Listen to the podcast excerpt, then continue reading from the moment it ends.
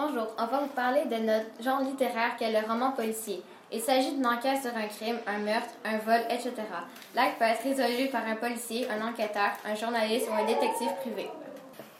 Maintenant, je vais vous parler de quelques romans policiers. Il y a Piège à conviction de Laurent Chabin, Sept ans après de Guillaume Musso, La maison de soi, Anthony Horowitz, Drame en trois actes, Agatha Christie et L'écrit qui tue de Laurent Chabin.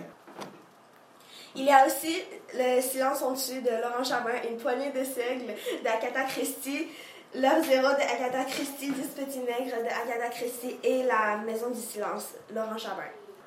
Et finalement, Je reviens te chercher de Guillaume Musso, La face cachée de Margot, John Green, Rouge poison de Michel Martineau, L'ombre d'un doute de Nora McClinton. Merci de nous avoir écoutés.